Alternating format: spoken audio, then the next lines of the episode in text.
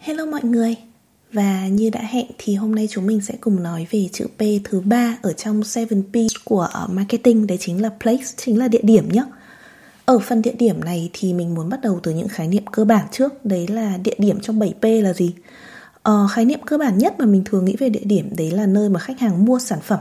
Tức là trực tiếp nơi mà khách hàng sẽ trả tiền để nhận được sản phẩm của bạn có thể rất dễ dàng hình dung ra đấy chính là nhà hàng hay là quán cà phê của bạn, đúng không? Thế nhưng mà bên cạnh đấy, chúng ta cũng sẽ có một cái khái niệm nó hơi sâu hơn một chút về place Đấy là người ta cũng sẽ quan niệm place chính là nơi khách hàng không chỉ nhìn thấy, Mà còn là nơi mà sản phẩm được tạo ra hay là nơi sản phẩm được phân phối. Giả sử như nếu bạn là một sản phẩm đóng hộp chẳng hạn, Thì cái place của bạn không chỉ ở trong cái điểm bán trực tiếp của bạn, Mà có thể ở trong các siêu thị hay ở nơi mà bạn ký gửi, Ở tất cả những nơi mà bạn phân phối và trưng bày sản phẩm nữa.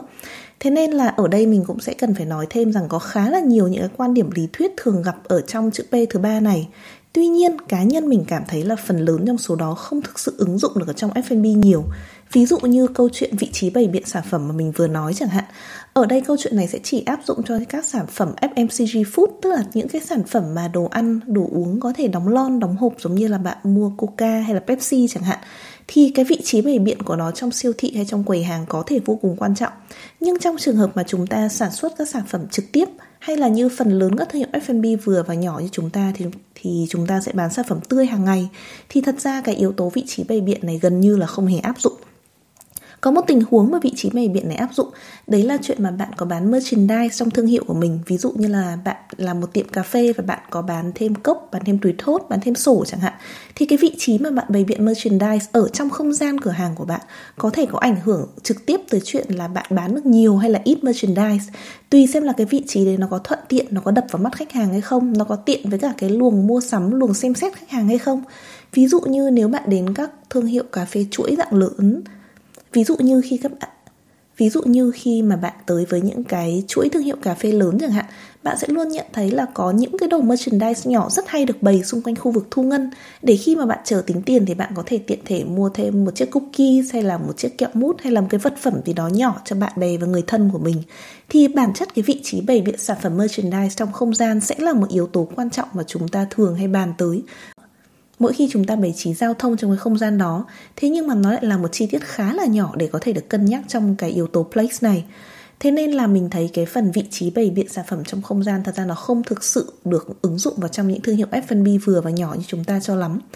Còn một quan điểm về place khác mà mình thấy có thể áp dụng được, thế nhưng mà cũng ít khi áp dụng trong các thương hiệu F&B vừa và nhỏ như chúng ta, đấy là cái vị trí đặt central kitchen là vị trí đặt bếp trung tâm của thương hiệu với những thương hiệu dạng chuỗi lớn thì cái vị trí đặt bếp trung tâm nó vô cùng quan trọng. Nó không những phải thỏa mãn được những yếu tố về mặt diện tích, về mặt cơ sở vật chất, mà còn phải thỏa mãn được yếu tố về giao thông, đó là làm như thế nào để từ bếp trung tâm đó di chuyển ra tất cả các cơ sở thì được thuận lợi nhất có thể và có thể đảm bảo được là đồ nguyên liệu cũng như là đồ xây chế tới với mọi cơ sở đúng thời điểm nó cần tới. Thì trong cả hai trường hợp này, mình thấy là nó đều sẽ ứng dụng được những cái lý thuyết khá là nâng cao của phần Plex. Thế nhưng tương tự đó thì nó cũng sẽ là những cái ví dụ mà thường không mấy khi áp dụng trong các thương hiệu F&B vừa và nhỏ như của chúng ta. Thế nên là mình sẽ đi sâu hơn vào chuyện là nếu như vậy, thì cái quan điểm về place về địa điểm trong F&B ngày nay sẽ là gì? Cá nhân mình thấy quan điểm về place trong F&B ngày nay sẽ xoay quanh ba cái địa điểm chính. Thứ nhất là nhà hàng và quán cà phê thực tế. Đây sẽ là cái physical store của bạn, là cái điểm bán trực tiếp của bạn tới với khách hàng.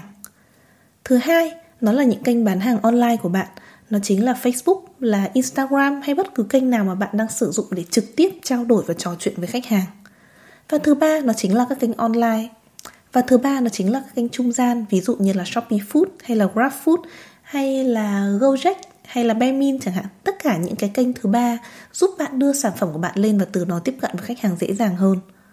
khi mà nhìn Plex dưới góc độ này thì bạn sẽ nhận thấy rằng về cơ bản, tất cả những điểm chạm giữa bạn và khách hàng mà tại đó khách hàng có thể trực tiếp mua những món ăn ngon lành từ bạn đều có thể gọi là place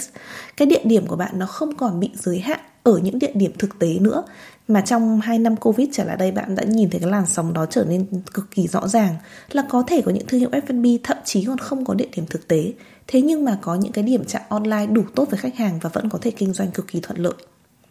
Vậy từ những cái định nghĩa về địa điểm vốn có, liệu địa điểm trong năm 2022 có gì thay đổi với ngành F&B không?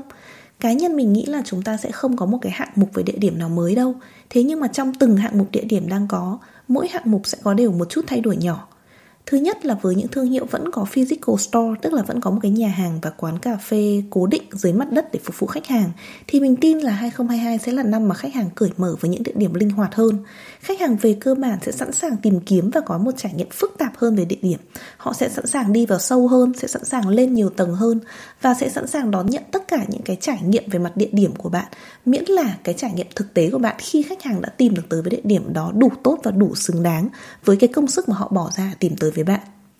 Địa điểm online chắc chắn sẽ trở nên thiết yếu hơn. Mọi thương hiệu đều cần sự hiện diện online đủ độc lập và dễ dàng để khách hàng tiếp cận. Cái sự xuất hiện trên đầy đủ mọi nền tảng trung gian như là Shopee Food hay là GrabFood là điều khó có thể tránh khỏi.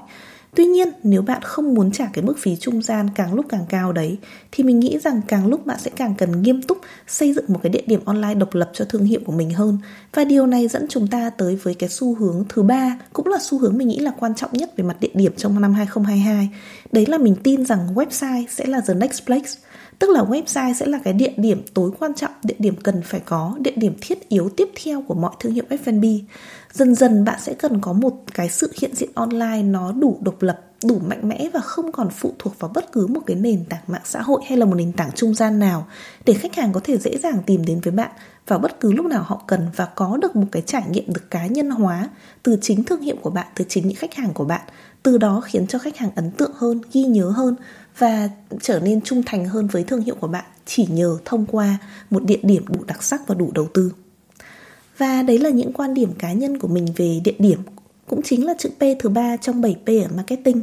Ở phần địa điểm này mình không có quá nhiều kiến thức để chia sẻ vì mình tin rằng là những cái kiến thức cơ bản này là những kiến thức vừa đủ cần thiết để bạn cân nhắc về địa điểm cho thương hiệu của bạn trong tương lai. Sau khi bạn đã lựa chọn được đâu là địa điểm chính cho thương hiệu của mình rồi thì hãy chia sẻ lại với mình cái suy nghĩ của bạn về cách bạn lựa chọn và phát triển địa điểm đó nhé.